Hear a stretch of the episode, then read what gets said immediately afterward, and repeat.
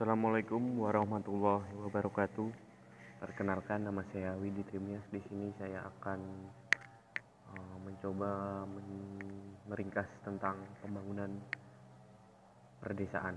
Pembangunan perdesaan adalah pembangunan yang berbasis pedesaan dengan mengedepankan kearifan lokal kawasan desa yang mencangkup struktur demografi masyarakat, karakter sosial budaya, karakter fisik, atau geografis, pola kegiatan usaha pertanian, pola keterkaitan ekonomi desa atau dan kota, serta sektor kelembagaan desa.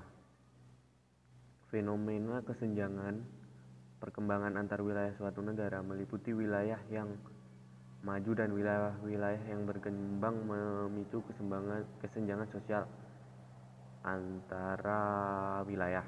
Salah satu faktor yang menjadi kesenjangan antar antara desa adalah desa dan kota adalah pembangunan ekonomi sebelumnya cenderung bias ke, ke kota. Sebagai dampak model pembangunan yang berbias perkotaan, sektor pertanian yang identik dengan ekonomi perdesaan mengalami kemerosotan. Faktor-faktor kemiskinan yang terjadi di masyarakat pedesaan cenderung lebih bersifat struktural dibandingkan bersifat kultural. Dalam kasus ini, masyarakat pedesaan diidentikan dengan perilaku dan sikap yang dianggap kolot dan tradisional, dihadapkan dengan sikap dan perilaku orang kota yang maju dan modern.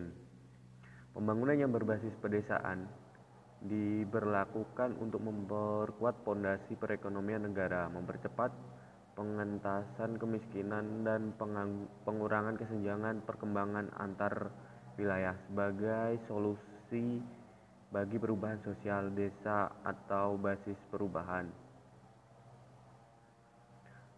Skala prioritas pembangunan pedesaan yang berbasis pengembangan pedesaan yaitu meliputi satu pembangunan ekonomi lokal, pemberdayaan masyarakat, serta pembangunan prasarana dan sarana.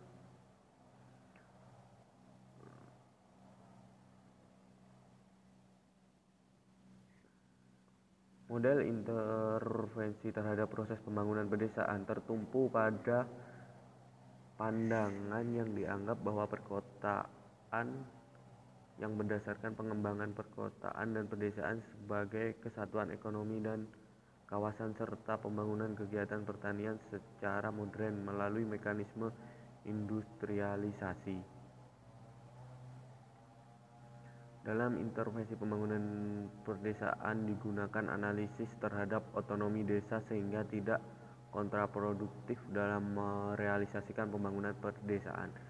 Anatomi tersebut mencakup struktur demografi masyarakat, karakteristik sosial budaya, karakteristik fisik dan geografi, pola kegiatan usaha pertanian, serta sektor kelembagaan desa dan karakteristik karakteristik kawasan permukiman sehingga dalam pembangunan perdesaan dilandaskan pada kearifan lokal.